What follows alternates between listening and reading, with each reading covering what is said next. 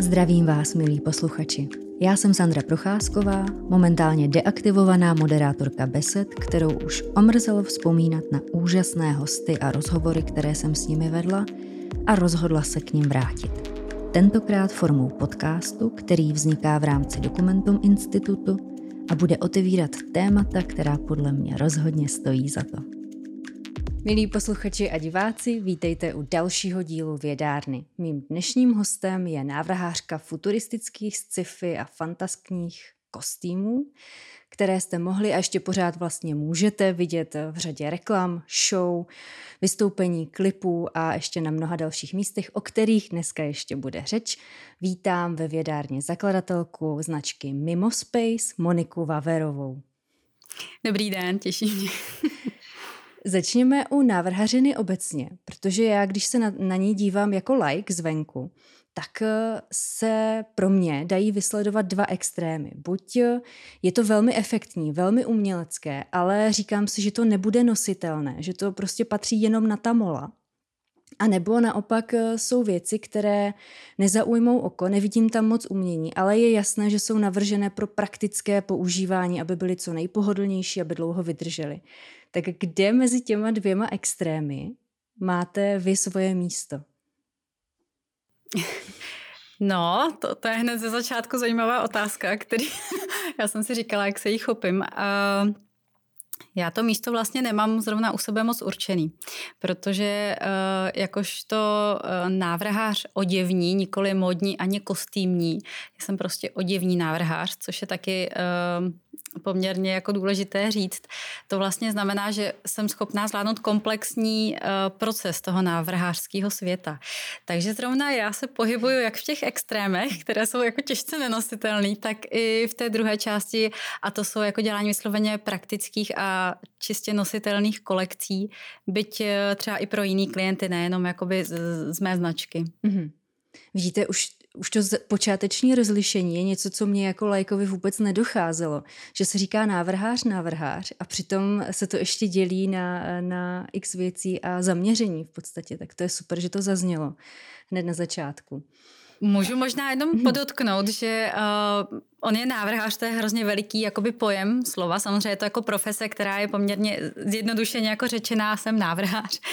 Ale stejně to je možná jako slovo designer. Dokonce se rozlišuje vlastně, kdo je uh, oděvní designer a kdo je kostýmní nebo oděvní návrhář taky to má svoje specifika a možná to neví ani uh, ti návrháři občas samotní. Takže já se snažím tak nějak uh, trošičku rozdělovat ty témata a samotný to pojmenování té profese. Mm-hmm. Většinou, když se mluví o nějakém navrhování oděvů, tak eh, člověk si vybaví róby ala Oscaři a nebo předávání nějakých cen, ale v podstatě ta, ten váš směr, kterým jste se vydala, je něco, co člověka na první dobrou nenapadne, nebo aspoň lajka. Tak co vás nasměrovalo právě tímhle úplně jiným, velmi originálním směrem? Já bych možná se ještě potřeba dozeptat, co jste třeba eh, myslela, nebo co jste třeba teď jakoby máte nějaký ten směr, jestli se tady asi bavíme trošičku o tom sci-fi a možná futuristickým pojetí těch eh, oděvů, nebo mm-hmm. jenom abych věděla trošičku. Jo, jo. Přesně to, to myslím. Mm-hmm. Jak jsem se třeba k tomu dopracovala, nebo uh, abych si to trošičku... Mě, mě vždycky v hlavě lítá hrozně věcí. Jo, jasně.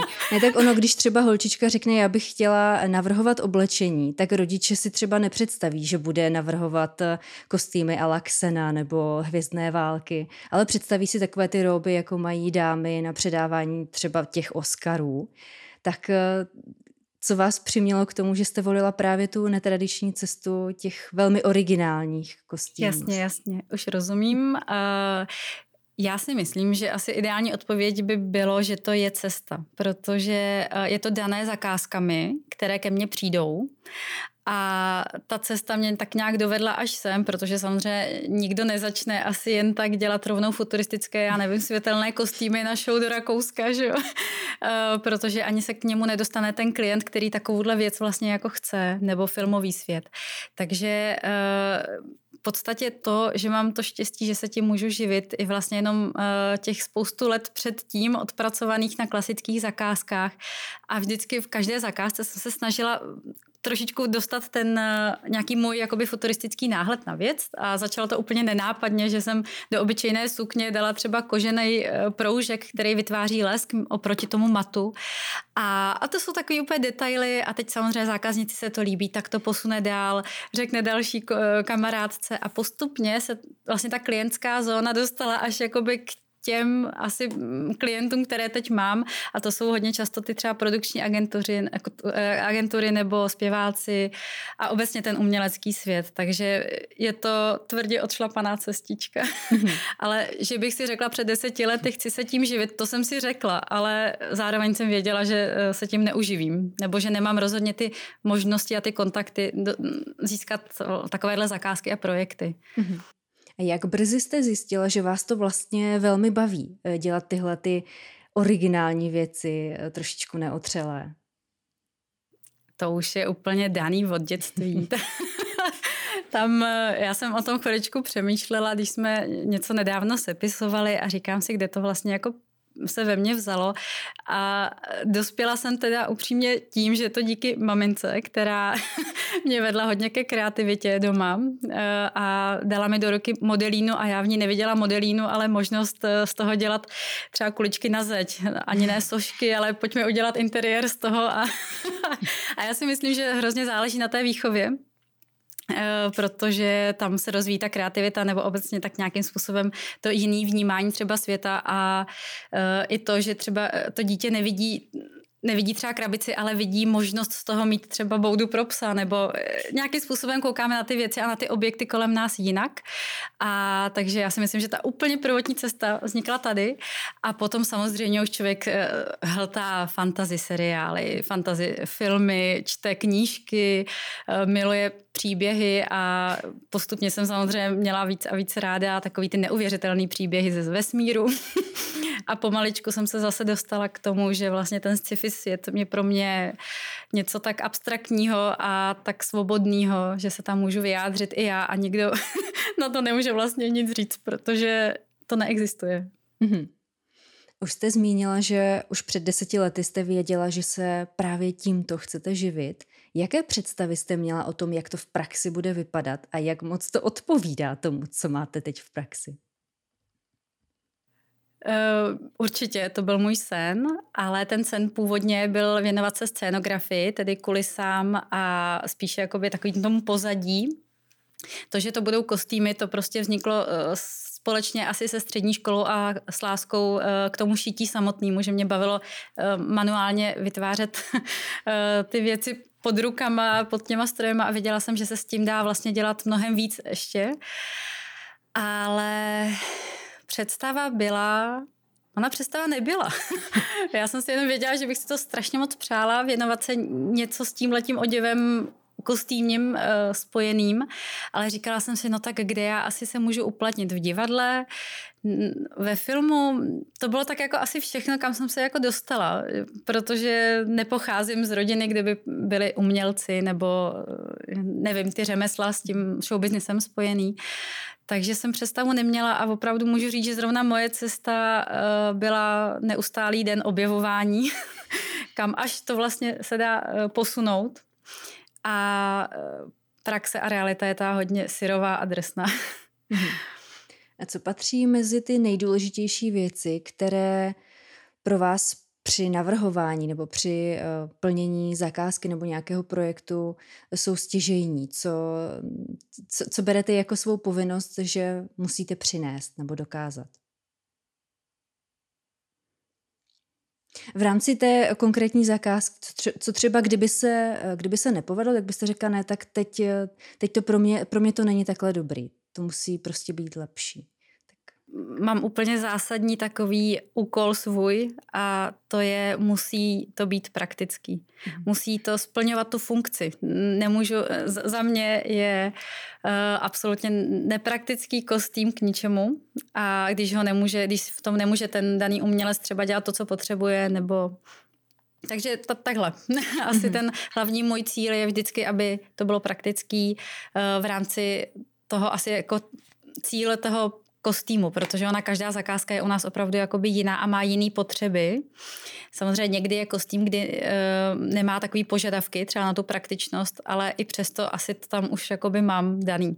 Mm-hmm. Pořád beru, že jsem tak jako vystudovaný řemeslník, který tam chce dostat to řemeslo a to znamená, aby to prostě šlo obléknout, šlo slíknout, šlo vyprat a když ne do pračky, aby to šlo vyprat jinak a je tam spoustu takových jako praktických věcí, které asi běžný divák, co ten kostým vidí, e, určitě jsou zahrnutý. Mm-hmm. Už jste zmínila, kdo patří mezi vaše nejčastější zákazníky, že to jsou hlavně ti produkční, ty produkční agentury a nebo lidi ze, z showbiznesu. Najdou se tam i nějací úplně řadoví lidé, kteří nadšenci do některých příběhů, kteří se dozví o vaší práci, líbí se jim a přijdou za váma s prasátkem, velmi velkým prasátkem a řeknou, udělejte ze mě Ironmana třeba. Jo, určitě ano, ale uh, takhle spíš cílová skupina, eh, co se týká jakoby teď reality, tak to jsou spíš jakoby umělecké skupiny, to jsem možná nezdůraznila. Uh, umělecké skupiny, které se vysloveně živí svým daným druhem umění. Uh, a jinak, co se týká takového toho civilnějšího zákazníka, mám je, mám je a moc mě to pro ně baví tvořit, protože jsou strašně vděční, že se jim někdo takhle věnuje a je to opravdu jak z jiného světa, z toho mimo spaceu. A jo, samozřejmě mám je, ale samozřejmě ty zakázky jsou trošičku jiného charakteru. Netvoříme kostýmy, ale tvoříme třeba právě nositelný zakázkový oděv, šaty. V podstatě tu zakázkovou klasickou tvorbu stále jako udržuji, mám ji tady a dávám do ní úplně stejně jako do všech mhm. těch speciálních kostýmů. Takže mám, ale samozřejmě eh, ten čas tam prostě se musí dát, takže ty korunky to navíc nějaký chce. Mm-hmm. Takže když si to přeložím, eh, tak eh, kdybych chtěla kabát ala hra o trůny, ala jedna postava, tak i to dokážete jako zakázku zpracovat a udělat originální kousek. Určitě ano. V podstatě eh, u mě já se snažím pořád razit heslo nic není nemožné. Nikdy na první schůzce nebo na první otázce neřeknu ne, to nejde vyrobit. Já se opravdu nejdřív chci seznámit s tím, co třeba ten zákazník chce a snažím se najít cestu, jak se k tomu jakoby dopracovat, docílit, anebo ho třeba i odkážu na někoho jiného, kdo to třeba mhm. umí. Ale snažím se neříkat ne. Věřím, že nebo věřím, že možná tohle je moje poslání, vymyslet, jak vytvořit danou věc, daný produkt, objekt, ať je to cokoliv. Mhm. Když jste zmínila tu první schůzku, tak eh, jak obvykle probíhá? S čím za vámi lidé přijdou? Jak konkrétně mají představu nebo jak bujnou mývají fantazii?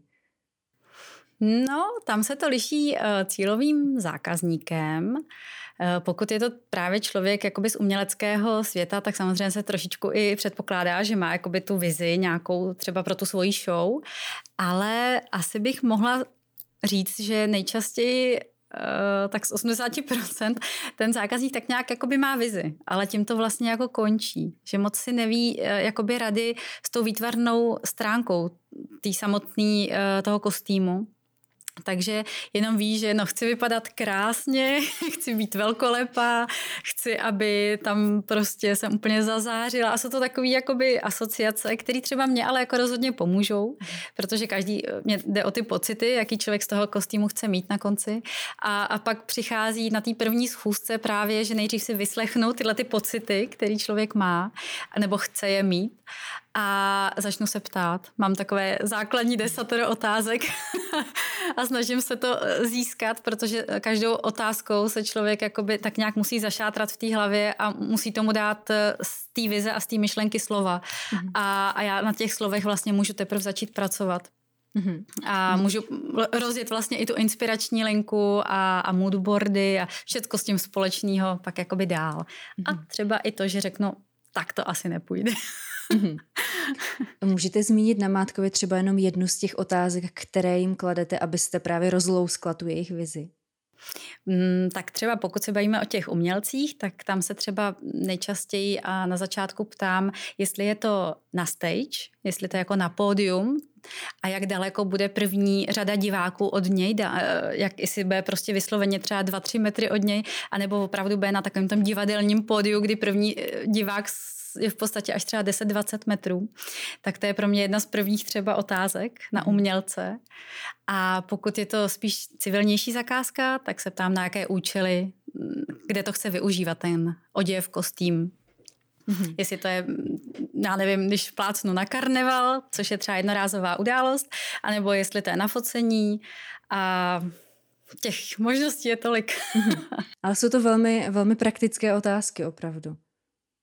Protože ty dojmy vlastně už proběhly, tak teď už eh, si to zasazujete do těch praktických rámců. Určitě, určitě. Já na začátku uh, určitě chci, aby se mi nejdřív ten člověk otevřel, aby mi řekl ty, ty dojmy, vlastně ty emoce, tu náladu toho samotného projektu. Zatím tomu vždycky říkám projekt, protože nevím, jestli to bude vysloveně kostým, nebo jestli to třeba bude plastový objekt, já vlastně jako nevím dopředu. No a potom já jsem praktik, takže já se potřebuji ptát prakticky, protože uh, nejsem jenom návrhář, ale potřebuji vlastně tady předat celému mýmu týmu ty praktické informace, jak to vyrobit. Mm. A ve chvíli, kdy nevím, jak to vyrobit, tak uh, se nikdy nedostaneme dál.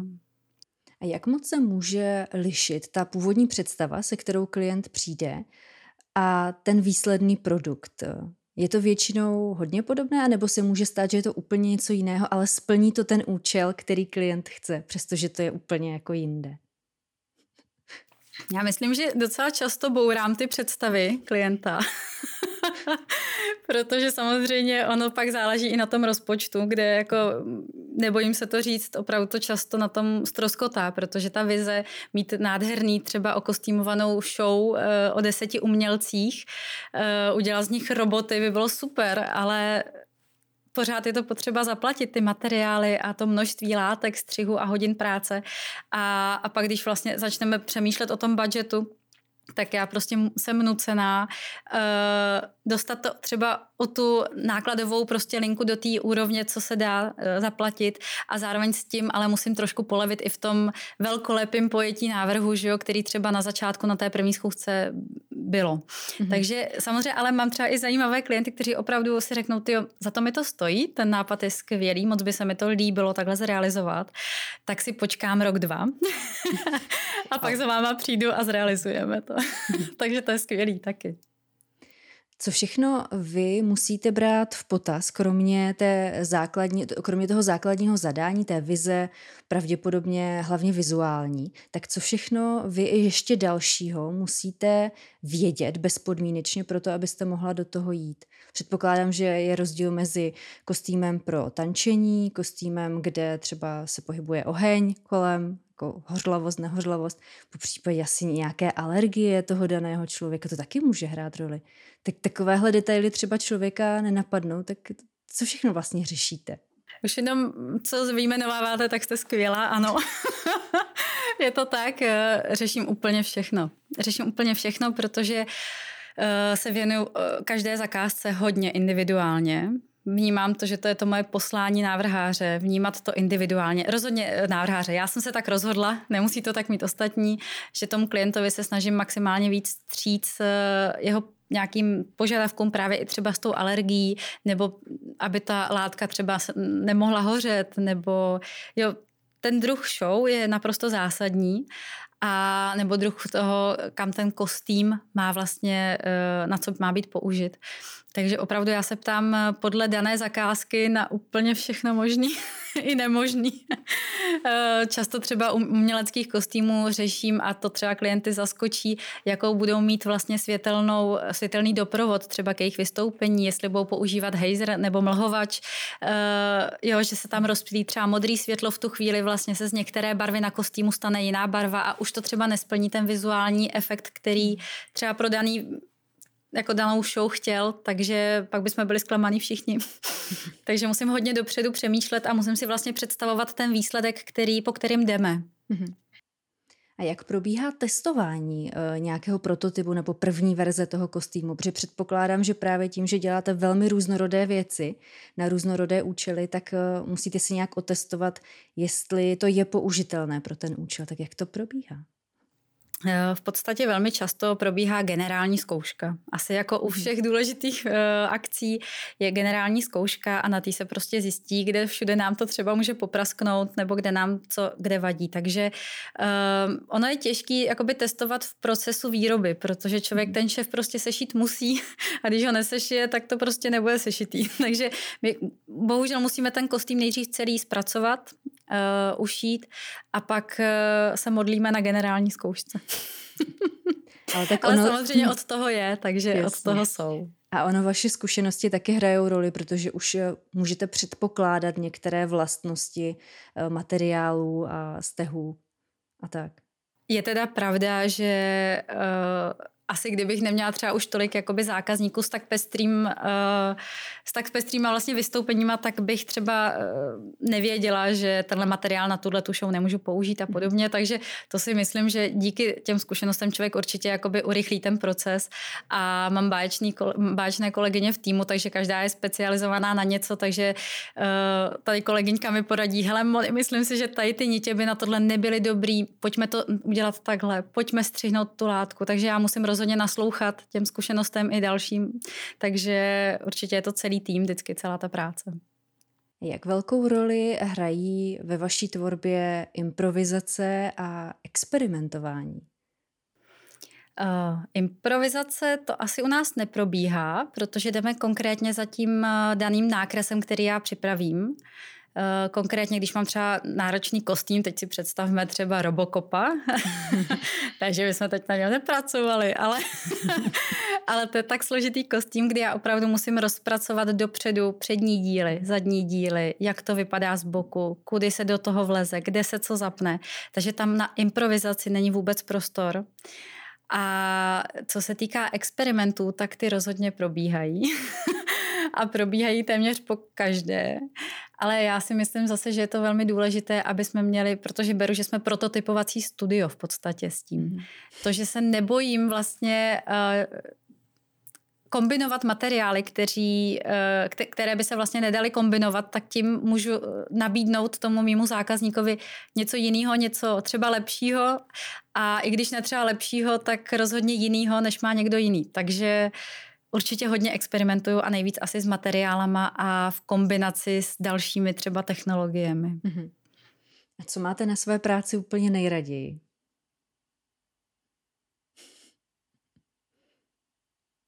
Ono toho je tolik, ale kdybych měla říct, co mám asi nejraději, tak eh, to, že mám možnost si vybírat, s kterými lidmi pracuju.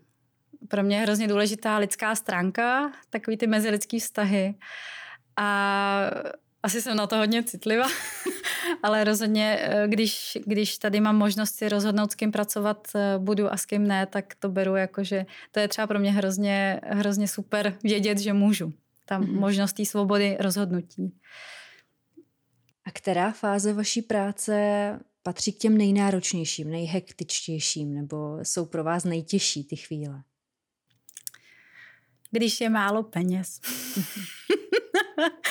Asi jako u každého člověka. Ono to, ono to vypadá, že člověk, když dělá s takhle eh, známými třeba lidmi, nebo že dělá v tom show businesse, eh, nebo že dělá takhle super kostýmy, že má opravdu spoustu peněz. Mm. Ale ono ty náklady na ty kostýmy jsou kolikrát překvapivý. Já si myslím, že to je třeba i polovina rozpočtu a víc. Eh, a pak teprve máme ještě práce že jo, pro krejčovské zpracování a podobně. Takže uh, mě nejvíc tlačí to, že ten ateliér stále nemá dostatek jako asi financí, a protože nejsme jako velký barandov, ale zároveň, zároveň děláme kvalitní kostýmy, takže člověk pořád neustále balancuje. A jo, já to otevřeně říkám, protože si myslím, že je to taky vždycky téma, který by se mělo otevřít v každé mhm. debatě. A e, pak mě otázka byla, co je hektický pro mě, nebo Které jsou nejtěžší chvíle. No. Nejtěžší. Tak určitě ta, tohle, protože v tu chvíli vím, že jsme pod tlakem a jakmile člověk je pod tlakem, tak logicky prostě není ve své kůži, není v pohodě a je to hrozně nepříjemný. A nebo když eh, jsou šílený termíny od klientů, to často na natáčení mhm. a musíme třeba šít přes noc. To, tak to je už pro mě taky takový náročný. Hmm. Já jsem ráda, že jste ty finance zmínila, protože podle mě to řeší spousta lidí, ale eh, pořád panuje nějaký stud uh, zmiňovat to, že to je jako něco, o čem se nemluví, což uh, je hloupost a ono i jako určit si cenu za svou práci, když je člověk na volné noze. To je obrovské téma, ať už pro ženy, pro muže, pro umělce, pro kohokoliv. Takže je hrozně fajn, že jste to zmínila.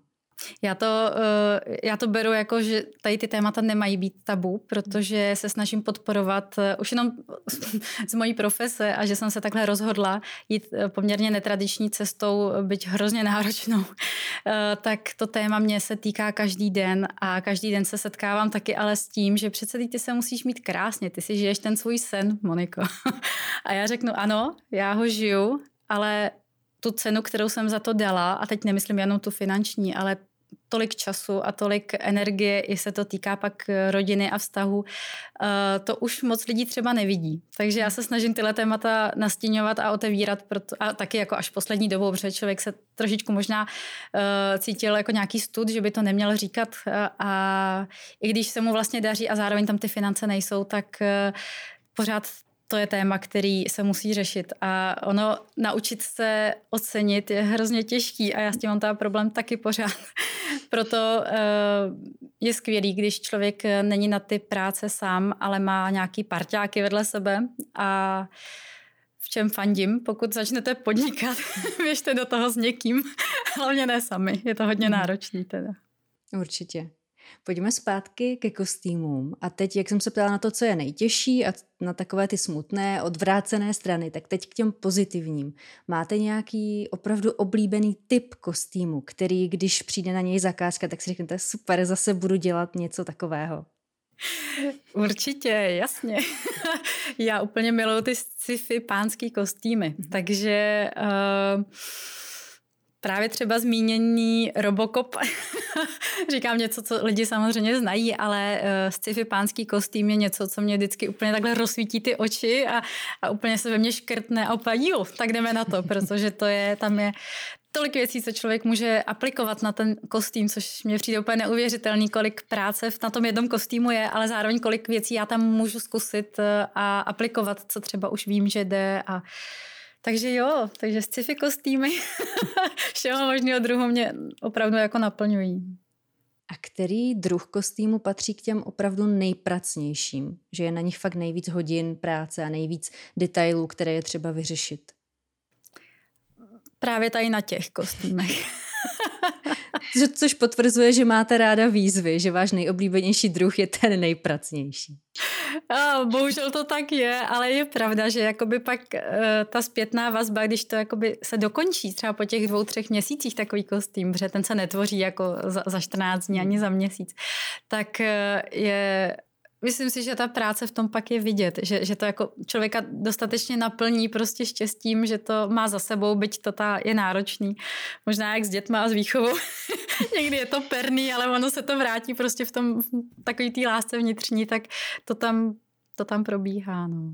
Já když jsem se dívala na galerii, na vašich stránkách, vašich kostýmů, divákům a posluchačům dáme do popisku rozhodně odkazy a určitě doporučuji prohlídnout, tak eh, jsem si říkala, že žasnu nad tím, že to je reálná věc a nejenom grafika, protože eh, když někdo vidí že jo, film, je tam hodně CGI věcí, je tam prostě hodně uměle dodělaného, velmi dobře, velmi u mě, ale není to přece jenom hmatatelná věc. Když to vaše kostýmy jsou reálné věci a vypadají často úplně až nadpozemsky, tak eh, to předpokládám jsou ty velmi pracné, několik měsíců vznikající těžké zakázky. Je to tak, je to tak, ale já si myslím, že takhle, ne, ne samozřejmě u každého kostýmu člověk má tolik času, prostoru, protože pořád je svázán uh, buď časem, nebo tím rozpočtem, nebo čímkoliv jiným, ale je pravda, že uh, tyhle ty technicky náročné kostýmy, uh, tam to je něco, co asi by člověk samozřejmě se do toho sám od sebe nepustil, protože na konci, si, nebo když vidím třeba na začátku ten návrh nebo ten uh, vizuál, který, třeba po kterým jdeme, tak si řeknu, ty brďo, to, to, to si přehnala. to si přehnala. Tohle bez tak se dá udělat jenom v postprodukci. Ale uh, když oplyne ta, ta chvíle toho zděšení, co jsem to, pane bože, navrhla, tak se začnu soustředit na jednotlivé prvky a začnu to vlastně rozkládat a hodně, hodně pracuji s tím rozložením, že jdu vlastně ze zhora z toho vrchní vrstvy až dolů, takže postupně odkládám z toho kostýmu, jakoby z toho návrhu takový ty složitý prvky a jdu dostanu se k tomu tělu a pomaličku zase zpátky potom skládám. Takže je to taková skládačka a, a, a beru, že to je taková výzkumná práce někdy. Ale někdy by mě to taky nenapadlo, že, že jako si říkám, bože, co jsem to vymyslela. tak to je asi nejlepší možný výstup, že je to tak, eh, tak úžasné, že si to člověk ani nemohl představit. Eh, už jste zmiňovala několikrát svůj tým, tak kdo všechno ho tvoří? Jaké profese tam máte? Eh, kdo tvoří Mimo Space? Určitě základní skupina Mimo Space jsem samozřejmě teda já a pak dvě kolegyně. Je to uh, Jíťa Nováková, Jitka Nováková a Máša Gajevská. Já je zmiňuji strašně ráda, protože bez nich by Mimo Space nefungovalo, protože to jsou holky, které pracují právě na těchto těch eh, kostýmech uh, úplně manuálně přesně tak, jak potřebujeme. Takže když děláme tady ten náročný kostým, tak holky jsou ty, které to sešívají, které to stříhají a dávají dohromady a chvilku mě občas jako u toho musí nenávidět, protože opravdu to jsou někdy špeky, co tam vymýšlím. Ale vždycky nějak se přesto dostaneme a takže Krejčovská dílna prostě obsazená takhle dvěma kolegyněma. A potom mám hodně samozřejmě těch externích spolupracovníků, eh, to už nemáme přímo tady v ateliéru, protože my jsme opravdu mini tým a, a je to ta Krejčovská dílna tady s mým ateliérem, ale potom máme třeba 3D modeláře, 3D tiskaře, eh, samozřejmě je potřeba třeba zmínit, že samozřejmě i fotograf je potřeba potom s postprocesem, aby ty fotky a ta prezentace tam byla. A když jsou potřeba koži, kožené doplňky, které nejsem schopná tady třeba vyrobit, tak eh, mám ještě kožedělníky a v podstatě všechny různé řemeslné profese, tak eh, mám kolegy na to, ale jsou to samozřejmě z externího eh, prostředí. Mají mm-hmm. svoje dílny. Ono by to asi nešlo. Byť je to můj sen, mít takový malý barandov časem, ale, ale nešlo by to úplně asi teď. Ono je otázka taky, jestli by to šlo v Česku vůbec, protože ten náš trh je asi dost eh, malý oproti těm zahraničním. Já si myslím, že třeba kdyby člověk měl, já ten sen teda stále mám a já pořád na něm pracuju, takže já doufám a věřím, že, že, ten, že ta možnost i v Čechách je, ale je potřeba mít eh, hodně šikovné pak obchodníky, aby jsme se dostali do světa a chtěli ty naše kostýmy samozřejmě ve světě, protože ten trh není zas tak velký u nás, to jako je mhm. pravda. Vy máte zkušenost i s filmaři a e, s, nat- s natáčením seriálů. Nakolik vás baví právě tahle ta spolupráce s tímhletím odvětvím? Protože já si umím představit, že to je asi místy dost náročné s nimi. Už jste zmínila ty termíny, oni většinou chtějí mít všechno co nejlepší a musí to být do data samozřejmě, kdy budou točit. Tak jak to máte? Eh, já nebýt filmového světa, tak se třeba nedostanu k takovým výzvám těch kostýmů, což eh, je pro mě opravdu jako potřebný. Mě baví ten, ten výzkum na tom, takže já jsem určitě strašně ráda, když mě osloví filmařský jako svět, ale co samozřejmě jako lidsky nemám ráda, jsou ty tlaky, ty stresy a hlavně ten výkon tý, toho času, protože ten čas je pro mě hrozně důležitý. Já, já mám pocit, že když jsem v ateliéru, tak za hodinu toho času tady vytvořím strašně jakoby spoustu hodnot, ale když jsem na natáčení, tak tu hodinu mám pocit, že jakoby nevytvořím nic a, a nevím, jestli to je workoholismus, ale mám pocit, že něco bych dělala.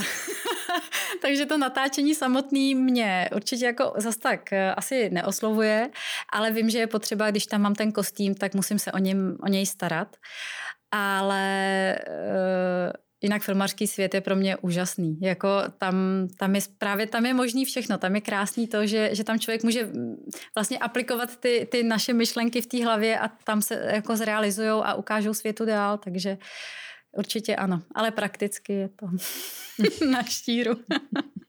To je asi podobné, jak herci eh, vyprávějí lajkům, jak ono natáčení filmu nebo seriálu není zas taková legrace, že se strašně moc času čeká na to, buď až budou světla, nebo až bude scéna, nebo eh, až to je vlastně prostě to, co jsem. No, no, no, to je to, co jsem zmínila, Úplně že ta hodina toho mýho času mám pocit, že hmm. jsem užitečnější eh, třeba tady na dílně a než, než jakoby čekat, až se vytvoří to a to, že protože ono natáčecí den je opravdu třeba 15 hodin hmm. a to je takový ten průměr a člověk tam z toho ne, že by jako 15 hodin v kuse pracoval, on tam spoustu času samozřejmě musí připravit, pak je natáčení, pak je pauza, pak se musí předělat světla, stejně asi jako to ti herci vysvětlovali, takže tam je spoustu za mě eh, času, který já mám pocit, že bych právě mohla využít jinak, ale samozřejmě chápu, že je tam potřeba ten člověk, takže je to takový jako balans a roz, rozpor mezi, mezi tím časem versus tou efektivitou jakoby mm-hmm. vlastní, vlastní práce. No.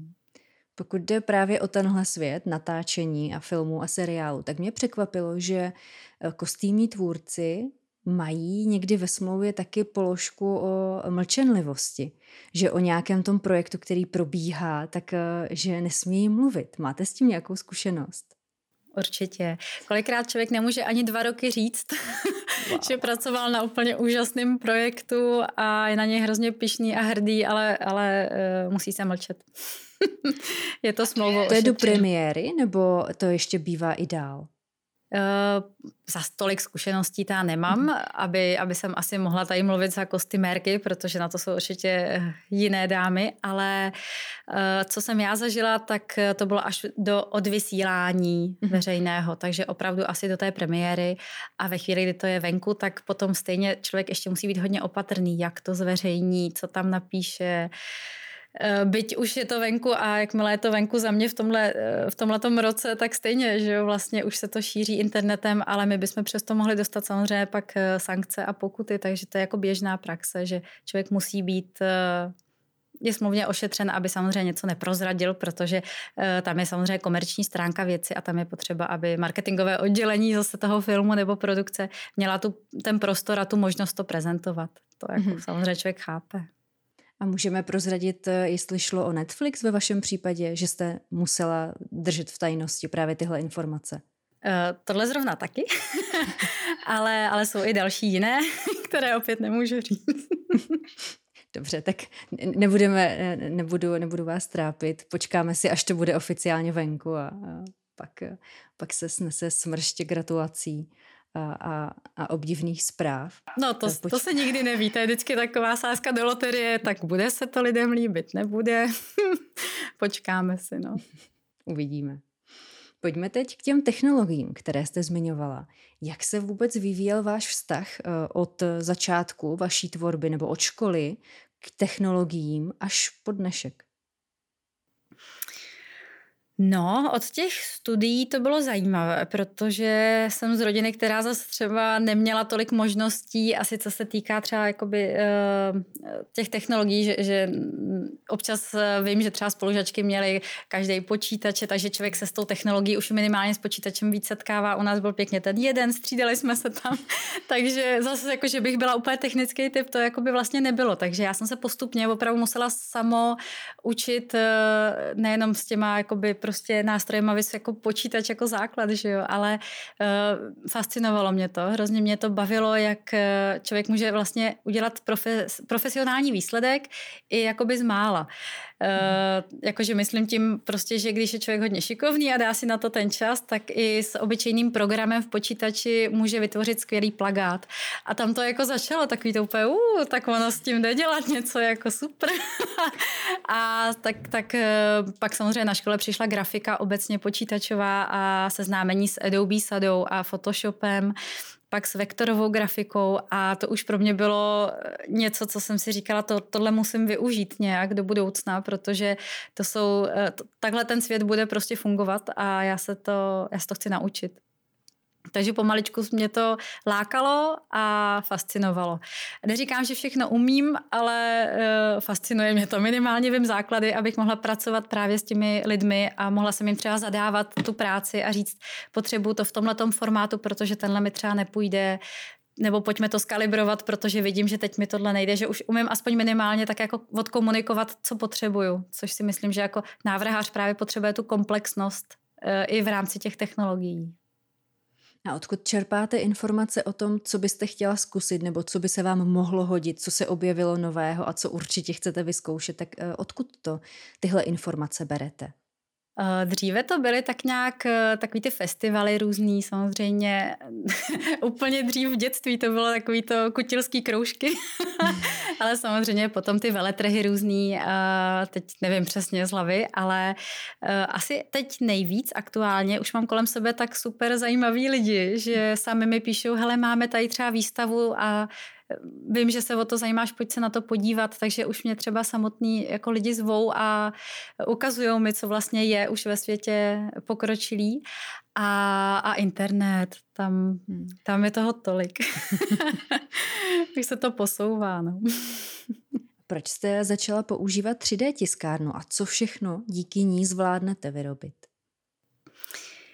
3D tiskárnu. Já ji osobně, já ji přímo nepoužívám, ale samozřejmě pracuji s lidmi, a, kteří využívají a pomáhají mi, ale První poput bylo, když eh, přišla první 3D tištěná přehlídka eh, v České republice, tak eh, mě oslovil Adam Jech, právě který pracuje vlastně na 3D modelacích, že tohle to má v plánu zorganizovat a že by jsem se mu tam třeba hodila v rámci nějakého projektu, jestli bych do toho nešla. No a já ještě jsem v té době úplně nevěděla, co ta 3D tiskárna vlastně umí a tak jsem začala tak jako chodit na ty přednášky, na ty semináře různý a koukala jsem a říkám si, ty bláho, tak s tím se dá dělat věci a ještě měnit materiály, no úžasný, určitě do toho jdu.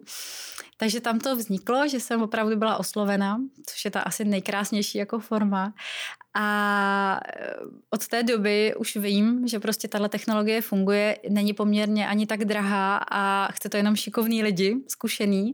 A v tu chvíli já už vím, že eh, když už navrhuju třeba ten kostým, tak eh, si říkám, tak skvělý, tak teď tady mám v plánu udělat tady toho nějakého sci-fi vojáka třeba a vím, že potřebuje protektor a já ho potřebuji, ale aby byl z plastu. A první, co mi samozřejmě napadne, tak pojďme to vytisknout. Takže už vlastně navrhuju s tím, že tenhle ten kousek musím navrhnout zvlášť pro 3D modeláře a že se to bude tisknout z 3D tisku.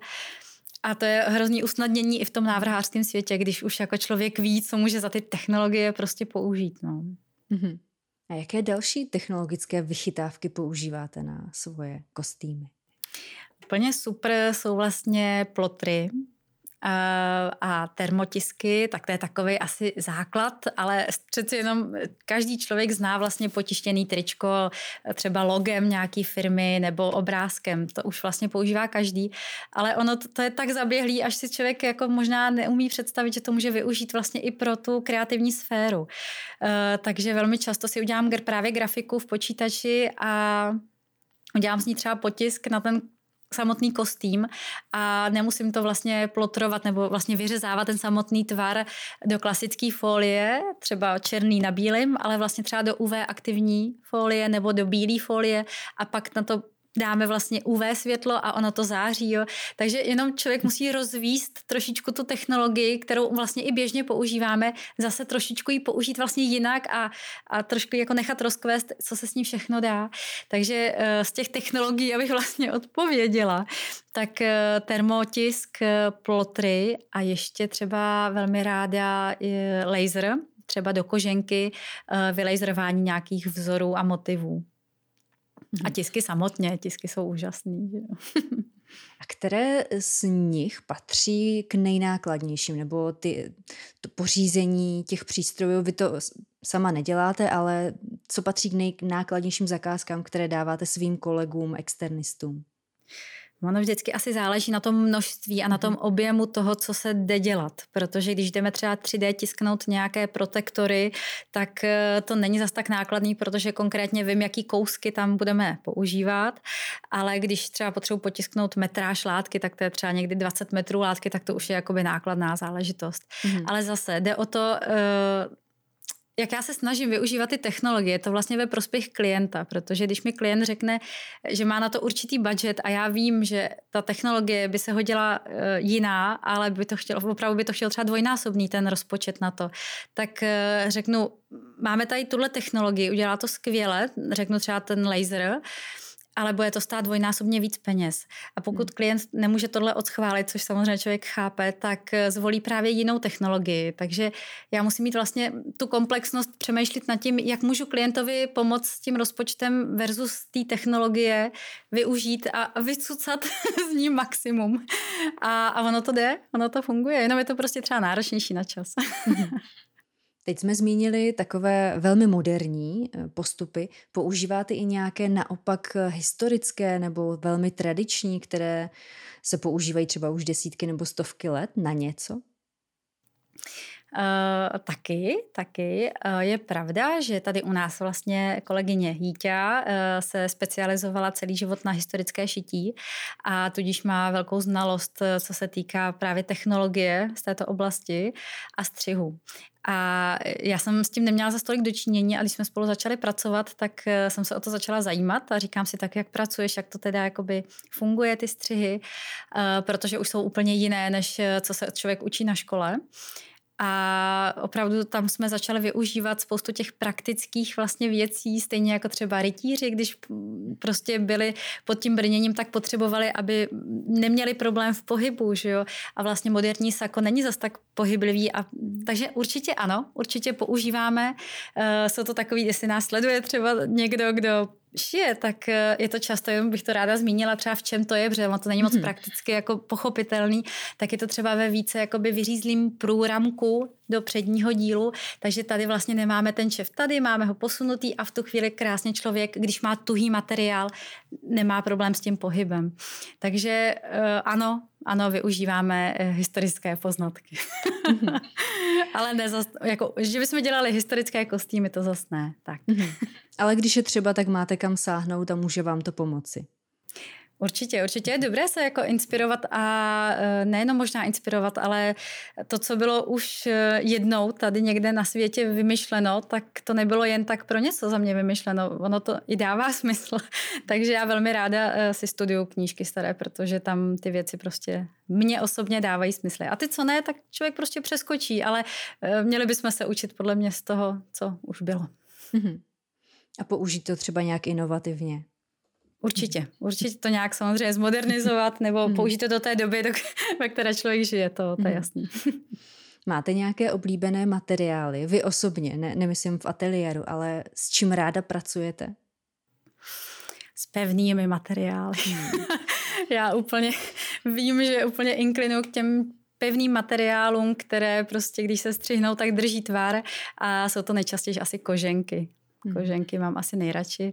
A netřepí se, krásně drží, když to člověk prošije, tak se to prostě, tak to tam je a, a nic se s tím nestane ani za x měsíců e, oproti třeba hedvábí nebo šifónku, že, hmm. který je jemný.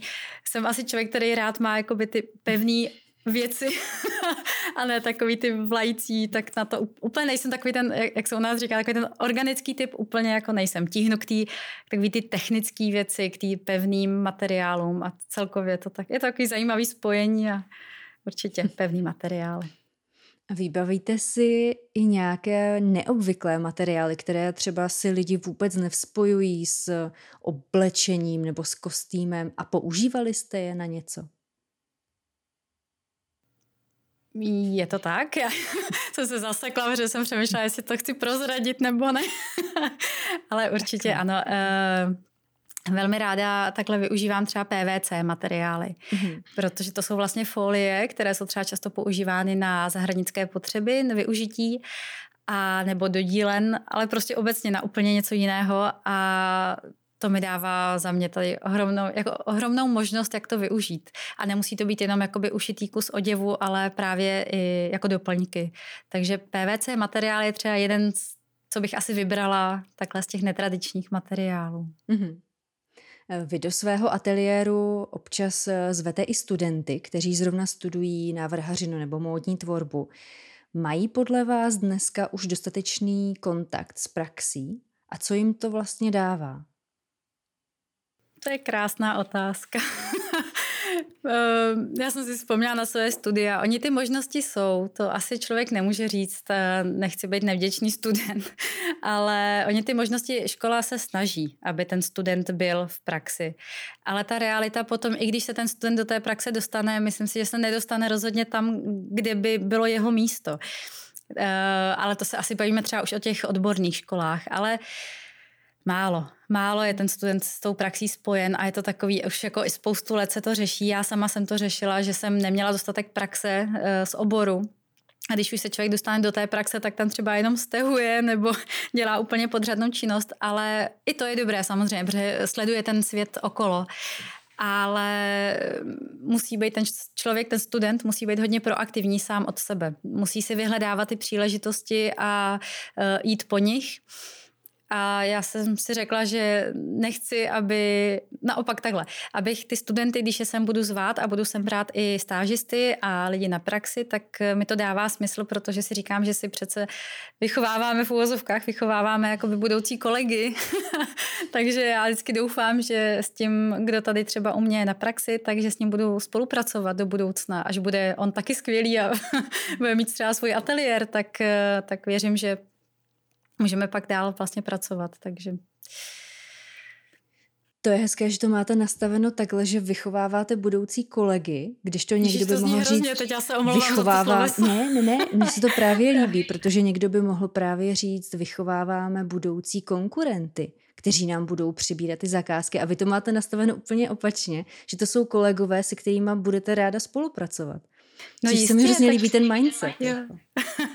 Ale tak to asi tak má asi každý nastavený jinak. No. Mě, já bych si strašně přála, kdyby tady byla nějaká kostymérka, která by řekla uh, dřív za studií, uh, tak já si, takhle, já jsem měla, já jsem měla úžasné vedení, uh, ale je fakt, že si myslím, že bych chtěla víc, že bych si to přála víc a chci být taky taková, že chci, aby jsme si vlastně vzájemně pomáhali a, a nebylo to takový to český konkurenční prostředí, kdy se nebaví právě o těch penězích, neříkají se ty věci, jak jsme to vyrobili, proč? Hmm. proč to neposouvat dál? Vlastně já chápu samozřejmě, že konkurence je uh, i důležitá pro ten trh, ale ale myslím si, že se to přehání. Mm-hmm. Abych si víc radši pomáhala, než, než konkurovala. A ještě zpátky k těm studentům. Jakou od nich máte zpětnou vazbu právě na ty návštěvy v praxi? Líbí se jim to, baví je to? Chtějí se vracet a nechtějí odcházet, tak to mám vždycky radost. mám z toho ohromnou radost. Vlastně jsme ve spojení se všemi těmi studenty, kteří tady u mě pro, vlastně měli tu praxi Eh, tak jsem s nimi ve spojení, sleduju jejich tvorbu na sociálních sítích, jsem tam jim i hodím vlastně komentář a snažím se, aby jsme si navzájem vlastně mohli, vím, že třeba když budu mít výstavu, že jim můžu poprosit o pomoc, protože třeba potřebuju tu pomoc a zároveň vím, že to je i praxe, kterou oni potřebují. A stejně tak beru, že mojí povinností potom je přece sledovat, jestli se jim daří dál, takže jsme ve spojení dál. A, a asi většinou bývá pozitivní reakce, ale to jsme se asi museli zeptat těch samotných. tak Zrovna aspoň... za měsíc mě tady čeká jo. stážistka, tak, tak ji můžu říct chválně. Ale aspoň z fotek, co jsem viděla na vašem Facebooku, takové momentky právě z těch návštěv, tak eh, to vypadá všechno velmi zaujatě a nadšeně a eh, čiší z toho krásná atmosféra. Tak to je krásný. Tak, tak můžete přijít na čaj a podívat se k nám tady do dílny. ono, Moc ráda. Já, já se snažím jakoby nedělat ty pozlátka. Popravdě ono hmm. ani na to není prostor. Takže tak, jak to tady je, tak to tady prostě je a uh, dílna prostě je špinavá, protože prostě se tam pracuje, jo, jako je to takový to, že se snažím na nic nehrát a, a myslím si, že to možná taky působí jako lidsky, ale mm-hmm. není to taky pro každýho. Je pravda, že druhá odvrácená jako poloha tady toho třeba možná mýho mindsetu je ta, že zase možná nedělám tolik komerční zakázky, jak bych třeba mohla, protože nemám ten stejný jakoby feel uh, s těma lidma, že vlastně oni třeba to pozlátko uh, chtějí. Uh, a já ho nemám. Hmm. Těžko, těžko říct. Ale to asi nevadí, dokud to funguje. dokud to funguje, tak do toho nemusíme sahat. Eh, když jde, eh, když jde o módu jako takovou, tak eh, vy kromě zakázek, které děláte vždycky pro někoho a snažíte se tím pádem vyplnit cizí vize, tak vytváříte ale potom i vlastní, kterou vtělujete třeba do vlastní kolekce, e, jako je třeba Be the Hero, která se mi moc líbí, co jsem si ji prohlížela. Je, je, je úžasná. A tak mě zajímá, jak vzniká vůbec, protože předpokládám, že taky nejdřív ta vize se musí nějak vytvořit a pak teprve se to přenáší do reálu, tak jak, jak vzniká vlastní kolekce? Tady musím zdůraznit na začátku, že budu mluvit samozřejmě za sebe, protože v praxi to funguje jinak a já nemám takové možnosti, jako eh, mají třeba jiné značky a pořád eh, se na to nespecif, nespecializuju, takže, takže mám trošičku jiné možnosti. Ale v mém případě uh, ta kolekce vzniká hlavně mým nadšením. takže já vlastně na začátku vůbec nevidím, že by z toho měl být zisk, což, bych, což je velká chyba asi. já jsem prostě ten nadšenec, který si to strašně přeje a dávám do toho všechno, co mám v sobě. A právě ta poslední kolekce Be the Hero, která mě naprosto jako uh, teď mě naplňuje, tak eh, je to, začíná ta kolekce prostě tím zase mindsetem, prostě jak to mám nastavený, jak si řeknu, co ta od toho chci. A začne inspirací. A ta inspirace musí začít právě tím, že si řeknu, co pro mě je důležitý v té kolekci, jaká inspirace.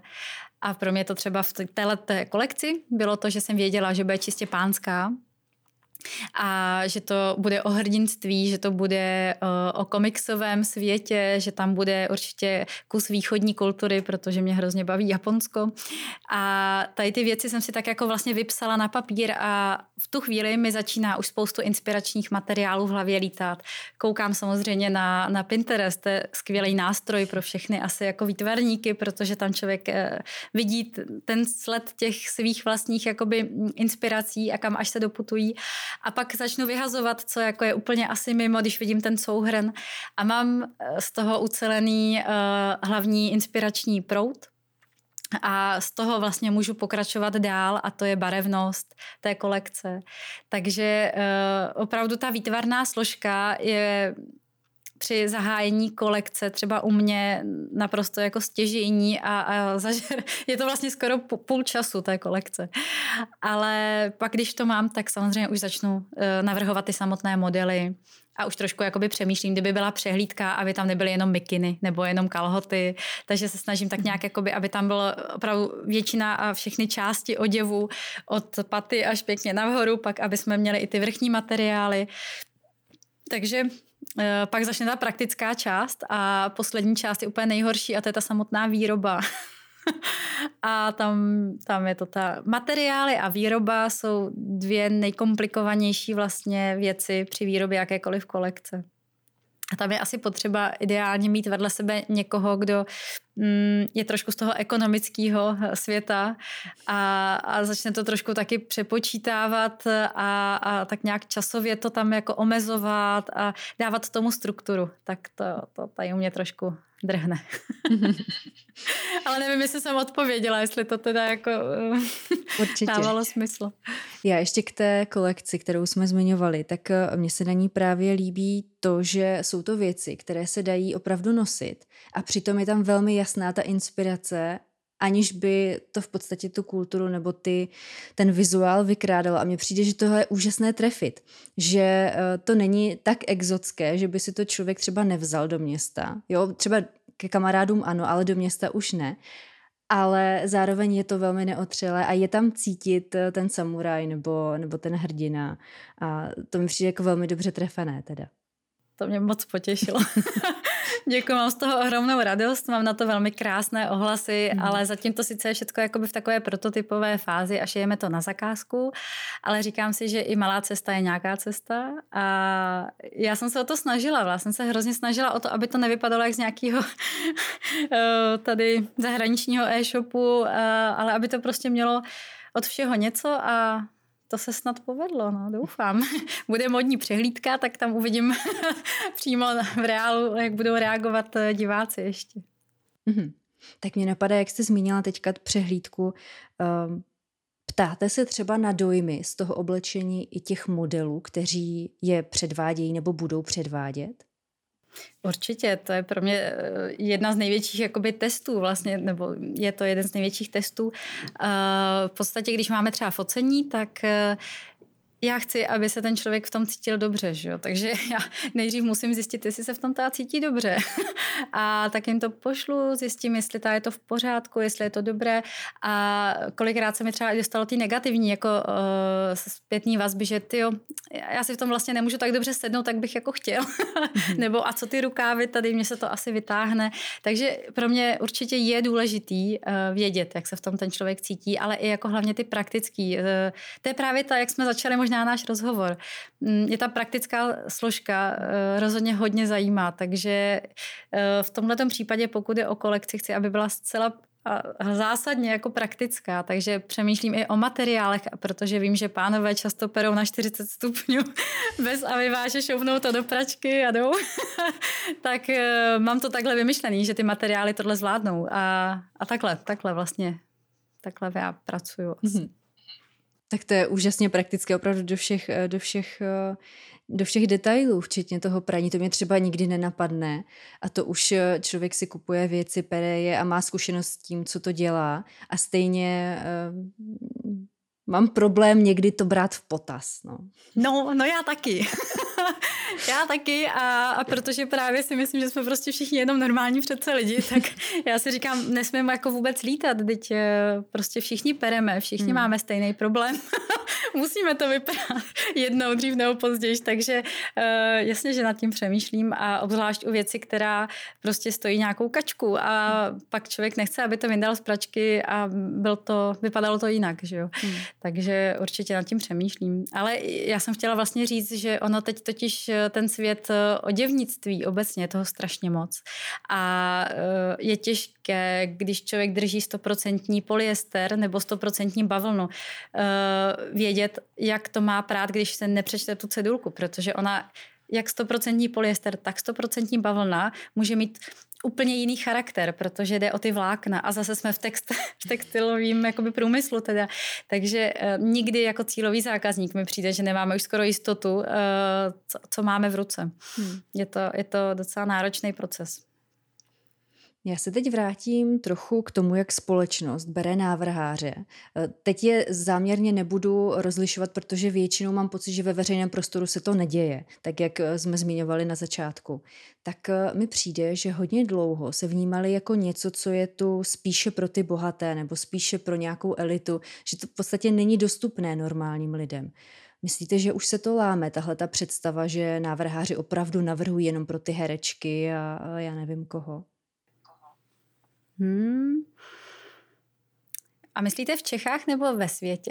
Myslím tady, protože ve světě tam vůbec jsem nevěděla, jestli máte o tom informace, ale klidně to můžeme srovnat, jestli my jsme tady ne, úplně ne, jinde. tak samozřejmě já, já velmi ráda budu spíš asi lokálně mm-hmm. mluvit, protože člověk má nejvíc tady ty, ty reakce. Uh, já si myslím, že se to moc nezměnilo. Asi teď mě někdo ukamenuje, ale myslím si, že pořád, když se řekne, nebo takhle, ono díky těm různým uh, fashion marketům a různým takovým těm uh, hezkým aktivitám, vlastně, kde se snaží sdílet to, ty své řemeslní eh, handmade vlastně modely a tak, tak se to asi přiblížilo víc lidem. Hmm.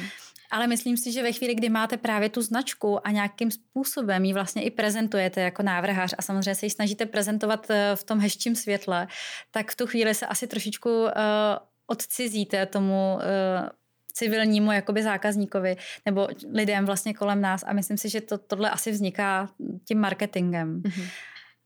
Nevím, nevím, nikdy jsem nad tím asi jako se nepozastavila, ale myslím si, že pořád tady trošičku asi je, že, že jakoby ten návrhář je, je v trošku jiném světě, než, než asi jako většina lidí, nevím. Přitom máme tvrdou práci. No rozhodně. Právě proto mi, mi to přišlo zajímavé zmínit, že uh, lidi třeba hodně rozlišují uh, švadlena, jdu si na zakázku nechat něco ušít a přitom třeba ten člověk, ke kterému jdou, tak uh, nejde jenom o to, že to vyrobí, ale je tam právě i ta návrhařina, je tam i nějaká vize, zkušenost, takže v podstatě to není švadlená, jenom oni používají ten termín pro to. Takže tam může být jako zmatení v těch slovech. Je to taky možný, ale to je zase otázka možná, jaká je generace nebo kde se člověk pohybuje, v jaký mhm. bublině nebo sociální jakoby uh, oblasti.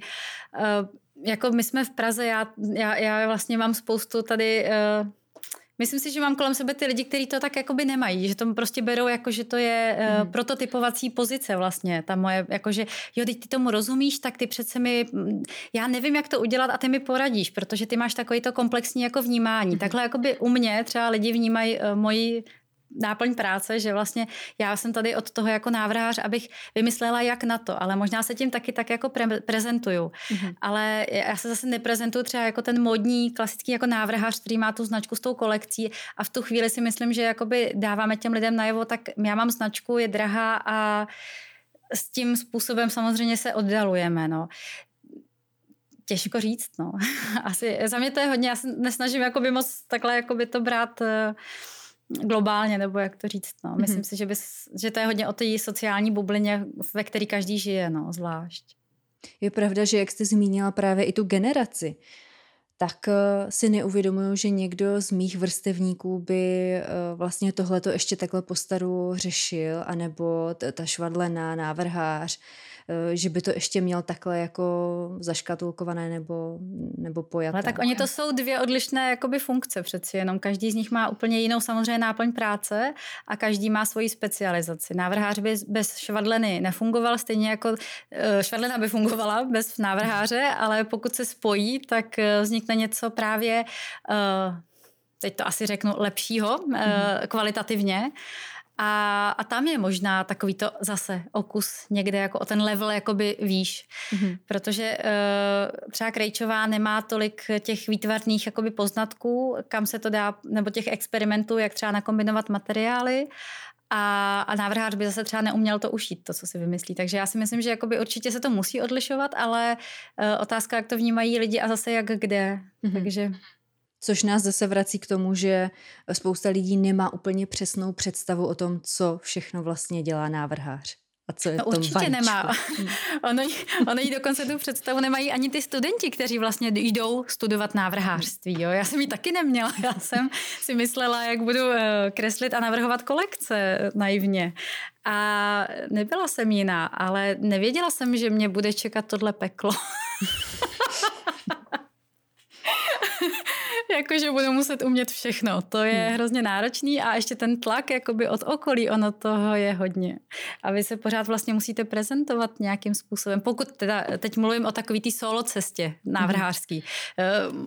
mohla bych být návrhářem oděvní značky, která už je zaběhla, tak to je, to je samozřejmě něco jiného, ale hmm, ne, já to myslím samozřejmě nadneseně, ale je to náročný. Ne, tak ten, ten kontakt s realitou a vlastně i pro mě v rámci dnešního povídání dozvídám se spoustu věcí nebo si spíš ujasňuju spoustu věcí, eh, o kterých mě předtím tolik nenapadlo přemýšlet, anebo jsem si říkala, eh, že to prostě funguje asi nějak a ono to je v reálu úplně jinak, což je super si to takhle jako se setkat s někým, kdo to prožívá v praxi.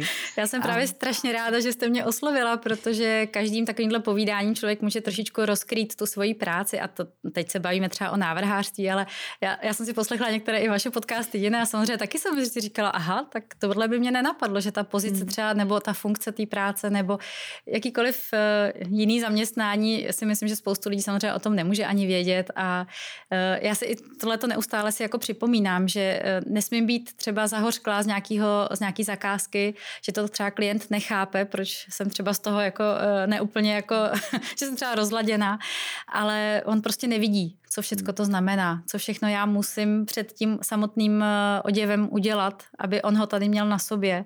Takže pořád si říkám, snažím se vzdělávat, nejenom samozřejmě ty klienty, ale právě už jenom toho člověka jako studenta, aby věděl, do čeho jde. Takže to je to, co možná mi dává smysl a i to, co mi třeba chybělo jako v rámci studií. Jaká mm-hmm. je ta praxe, co všechno člověk musí umět. Ano, mi přijde, že úplně stejný problém má hodně tvůrčích profesí, že uh, zadavatel nebo klient má pocit, že ví přesně, jak ta práce probíhá a co všechno je třeba dělat, ale přitom to neví a tím pádem třeba řečená cena eh, mu přijde nadsazená, že to je prostě o značce a já nevím o čem, protože prostě neví, i když si myslí, že ví. Ono je to někdy samozřejmě složitý a komplikovaný vysvětlit eh, to, že nápad nepřijde sám od sebe a že za nápad se platí, protože Jenomže ten nápad je to, co pak je to něco jiného. Mluvím ve středním rodě, protože nikdy nevíme, co to, co to je, ale ten nápad, eh, já si vždycky říkám, tak vy za mnou přijdete, protože nevíte. A já jsem tady od toho, abych vám řekla, že víte. A to je to, co prostě mě trvalo ty zkušenosti. Je to, je to, je to takový nepříjemný to někdy vysvětlovat, ale, ale dá se to. Jenom to chce prostě mít tu motivaci, vědět, proč to člověk za mě dělá, aby mohl prostě edukovat tyhle ty informace i na té další straně. Mm-hmm. A mm, často se stává, že jakoby člověk má nějakou vizi, myslí si, jak to teda jako bude a co to znamená eh, dělat třeba takovouhle zakázku a já pak prostě jenom začnu o tom povídat, aby trošku měl tu představu a pak si řekne, ty jo, aha, hm, tak si dáme ještě za týden ten deadline. Je to někdy hodně náročný, no. A stane se někdy, že ten člověk eh, vám nevěří, že ta cena, co říkáte, a ta obtížnost je opravdu taková a eh, sejde z toho, protože on si myslí, že se ho snažíte jako nějak natáhnout? Jo, asi se to děje, asi se to děje, mm. ale ne tak často, protože mm. mám pocit, že už se ke mně dostávají, ale až teď, teda jakoby v tomhle období, uh, že už se ke mně samozřejmě dostávají tak nějak ty zákazníci, že vědí, co zatím stojí, ale je to zase o té mé proaktivitě ukazovat lidem, že se to vyrábí rukama, že to nedělají stroje a tak. Ale stává se to a pro mě to je právě to je právě pro mě ten nesoulad, jak jsme se taky o tom bavili, mě to strašně jako vyčerpává, eh, že, že mám pocit, že si říkám, tyjo, tak, tak jsem jako špatná, nebo člověk fakt jako začne o sobě trošku pochybovat a to si myslím, že mě jako staví do hrozně nepříjemné role a já pak třeba odmítnu, řeknu, myslím, že asi to nemá smysl se jako pokračovat. Je to, někdy to je hrozně jako nepříjemný, no ale děje se to.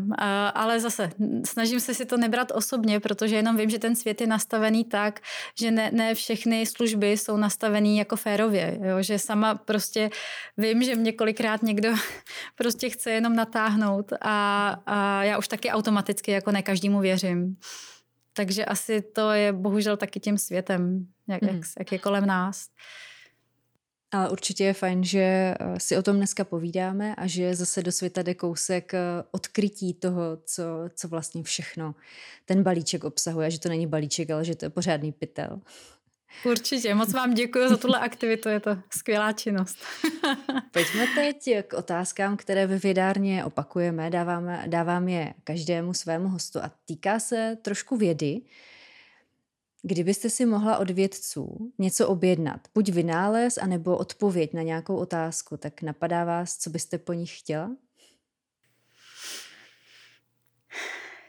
Já bych, chtěla, já bych chtěla obecně jednoho takového proaktivního vědce, který by chtěl experimentovat. mě toho zajímá tolik, že, že bych chtěla někoho nadšeného vedle sebe, kdo by měl neustále pocit, že chce něco zkoušet a já bych tady byla od toho, abych mu ten jeho nápad eh, dala do praxe. No. To by mě hrozně bavilo. Tak to Ale je krásná odpověď. Nevím, jestli takový nadšenec je. a tak ona to byla sci-fi otázka, takže hypoteticky prostě by byl skutečný. Já věřím, že je dokonce, ale baví mě robotika, takže já bych se určitě chtěla zeptat, jestli tady je někdo třeba, kdo, koho baví robotika a jak to pojďme to spojit s materiálem a nějakýma. Nějak rozhýbat uh, robotické materiály. Tak třeba budete první, eh, kdo eh, bude mít tuto otázku vyslyšenou, možná se k někomu dostane a vznikne zajímavá spolupráce plná výzev.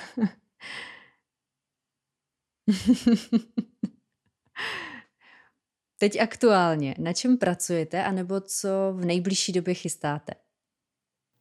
Tak teď úplně aktuálně už to dokončujeme, ale stále se dá říct, že na tom ještě pracujeme, protože to byl právě jeden z těch tříměsíčních projektů.